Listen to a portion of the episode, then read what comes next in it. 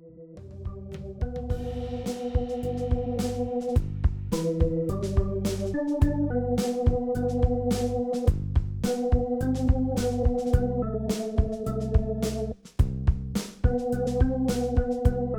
Ihr Lieben, schön, dass ihr alle wieder da seid zu einer neuen Folge des Podcasts. Ich bin in diesen Monaten öfter mal auf Online-Konferenzen und Treffen und auf meiner Plattform kann ich mir für meine Teilnahme meistens das Hintergrundbild selbst aussuchen. Da nehme ich zurzeit oft ein Tulpenbeet mit verschiedenen Tulpensorten in allen möglichen Farben, viele Rot- und Violetttöne, viel Weiß und viel Gelb. Auf dem Gelände damals, wo das aufgenommen worden ist, wurden alle möglichen Sorten ausgestellt. Manche sogar so dunkel, dass sie fast schwarz zu blühen schienen. Manche mit dicken Blüten, manche sehr filigran.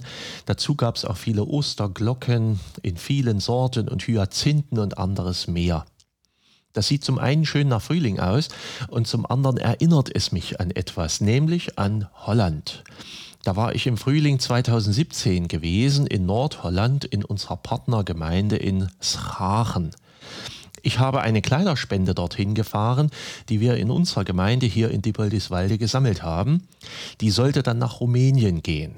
In Holland sollte sie aber vorher noch sortiert werden, deswegen dieser Umweg. Schachen ist eine Kleinstadt nördlich von Amsterdam. Und in dem Gebiet um diese Stadt sind viele Tulpenfelder und die blühten da gerade. Und das sah wunderbar aus. Das war schon ein Anblick. Wenn die Natur in großen farbigen Teppichen vor Augen ausgebreitet ist. Tulpenblüten so weit das Auge reicht, so zahlreich wie der Sand am Meer. Unglaublich. Ein Anblick, den man so schnell nicht wieder vergisst fahrt mal zur Tulpenblüte nach Holland. Es ist gewaltig. Hoffentlich geht das bald auch mal wieder. Seit zwei Jahren nunmehr warten wir allerdings darauf, dass wir uns tatsächlich auch mal wieder mit unserer Partnergemeinde aus Srachen treffen können. Als ich als Pfarrer hierher kam, hatten diese Partnertreffen einen festen Rhythmus. Alle zwei Jahre sah man sich am langen Wochenende von Christi Himmelfahrt bis zum darauffolgenden Sonntag. Das ist übrigens dann immer kurz nach der Tulpenblüte. 2012 erlebte ich ein solches Treffen also zum ersten Mal hier bei uns. Zwei Jahre später dann in Holland, 2016 wieder hier, 2018 wieder dort. Ansatzpunkt für diese Partnerschaft war ursprünglich das Begleiten eines Hilfsprojektes in Rumänien, was vor allem durch die holländische Gemeinde betrieben wird und nach wie vor am Laufen ist. Darüber kam der erste Kontakt zustande und mit den Jahren ist es eine feste Freundschaft geworden. Die jeweiligen Gastgeber organisieren ein Programm, was gemeinsames Nachdenken über Inhalte von Partnerschaft zwischen Gemeinden und auch touristische Dinge mit umfasste. Gemeinsam feierten wir dabei immer auch je zwei Gottesdienste, einen zu Christi Himmelfahrt und einen am folgenden Sonntag. Das thematische Nachdenken war eng mit dem Weg beider Gemeinden und auch beider Länder verbunden. So standen in den ersten Jahren der Partnerschaft Fragen der wechselseitigen Annäherung und Versöhnung im Vordergrund. Auch Holland gehörte zu den Ländern, die vom Deutschland im Krieg mit überfallen worden waren. Bis heute schauen also viele Niederländer mit einem durchaus kritischen Blick auf den großen Nachbarn Deutschland. In den letzten Jahren beschäftigten uns dann Fragen und Themen im Blick auf die Zukunft unserer beider Gemeinden. Und auch der Wert von Partnerschaft und geistlicher Gemeinschaft spielte eine wichtige Rolle. Denn stärker noch als bei uns schwindet der christliche Glaube in Holland. Was die Gemeinden spüren und die Christen dort mindestens genauso nachdenklich macht wie uns beim Blick auf unseren eigenen Weg. Der Tourismus kam bei diesen Begegnungen nie zu kurz. Ob es hierzulande die Besuche in den Dresdner Ausstellungen oder Wanderungen im Elbsandsteingebirge oder Bootsfahrten waren, oder in Holland der Besuch zum Beispiel in einer Paprikafarm oder der Besuch in der Hafenstadt Horn oder die Tulpenfelder eben und die Deichanlagen am Meer und im Binnenland. Am eindrücklichsten freilich war es, dass wir dabei einander immer in unseren Häusern begrüßten. Alle Gäste wurden hier bei Familien untergebracht, wie umgekehrt dort auch. Keiner schlief im Hotel.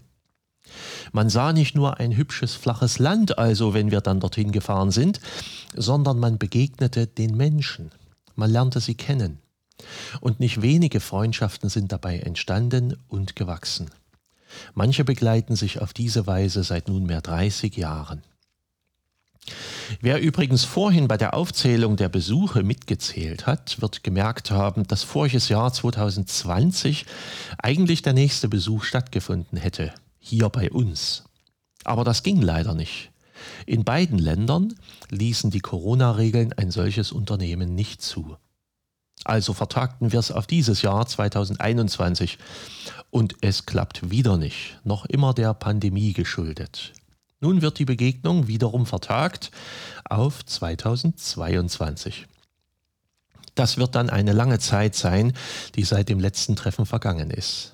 Und erneut werden wir viel zum gemeinsamen Nachdenken haben, was diese Corona-Erfahrung uns hier in Sachsen und unseren Freunden dort in Holland gebracht hat, wie der Weg unserer Gemeinden verlaufen ist, wie sich vielleicht der Weg auch verändert hat, wie unsere Orte, in denen wir leben, Stadt und Umland, aber auch die Unternehmen, die Schulen, die Wirtschaft und Kultur mit dieser Zeit zurechtgekommen sind, wie es den Menschen ergeht und ergangen ist und was für Folgerungen wir aus alledem ziehen für die Zukunft in unseren Orten. Hinter der allgemeinen Frage nach der Zukunft verbirgt sich auch die sehr konkrete Frage, wie wir diese Gemeindefreundschaft weiterführen können ob es also in Zukunft Leute geben wird, die Interesse an solchen realen Begegnungen haben, dafür Fahrten von hunderten Kilometern auf sich nehmen und gerne zu unbekannten und später dann bekannten Leuten fahren, neue Freundschaften schließen, verbunden im Heiligen Geist und in geistlicher Gemeinschaft. Das wird man hier und auch dort in Schrachen in Holland überlegen und schauen. Ich persönlich hoffe sehr, dass es gelingt, diese ganz analoge und reale Freundschaft zu erhalten.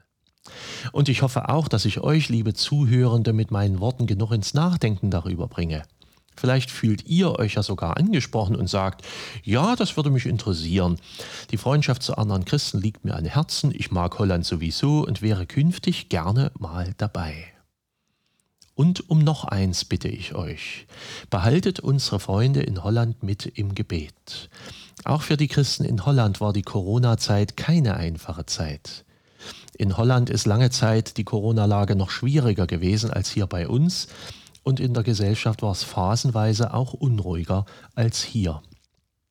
Denkt also an unsere Freunde in Schrachen und lasst uns mit ihnen auch auf dem Weg des Gebets verbunden sein. Seid alle herzlich gegrüßt, euer Pfarrer Schurig.